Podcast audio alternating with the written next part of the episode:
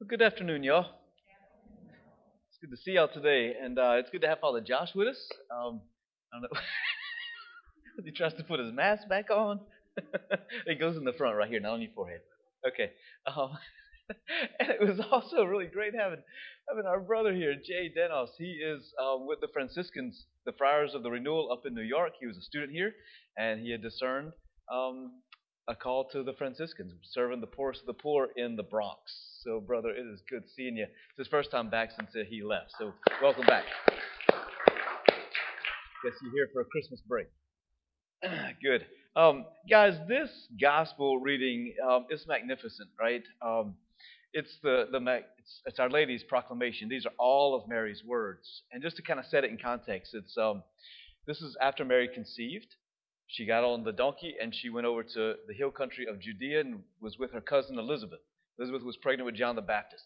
And there's this encounter between the two women, which was yesterday's gospel, where Elizabeth comes out and proclaims, you know, um, who am I that the mother of my Lord should come to me? And blessed is the fruit of your womb, right? And this is Mary's response to Elizabeth, this long, long, long um, prayer.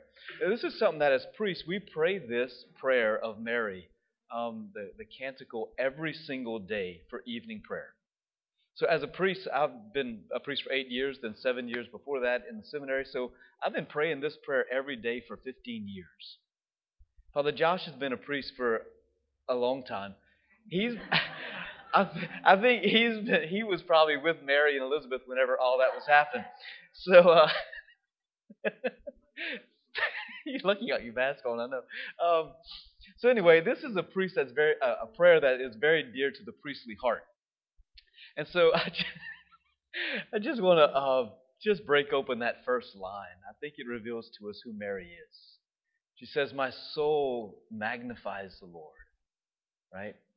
Um, I love that image of Mary. Uh, her her soul, her, her very being magnifies God. It's like looking at a at a magnifying glass, and everything you see in the magnifying glass is amplified a hundred times, right?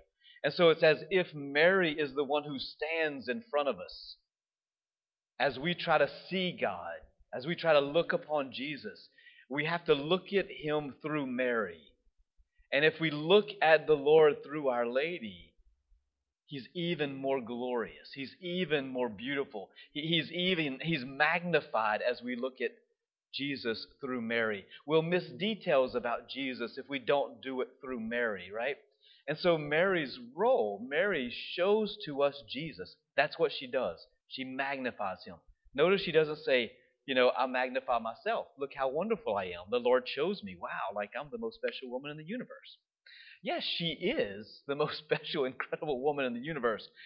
But it's her humility that she brings that allows us to see God right? And so as we look at Mary, as we prepare for for Jesus' birth just in a couple of days, let's do it with Mary. Let's prepare uh, to see Jesus with Our Lady. That's all she wants to do is magnify the Lord, right? Her spirit, her soul rejoices. Hey, that's what you're going to see whenever you look to Jesus through Mary. You're going to you're going to see the Lord rejoicing to be able to come and fulfill the Father's will and to be our Savior. And so, in these next couple of days, pray this prayer often, right? Pray the prayer, the Magnificat, very often as you prepare to see Jesus on Christmas Day through the magnification of Mary's soul. Amen.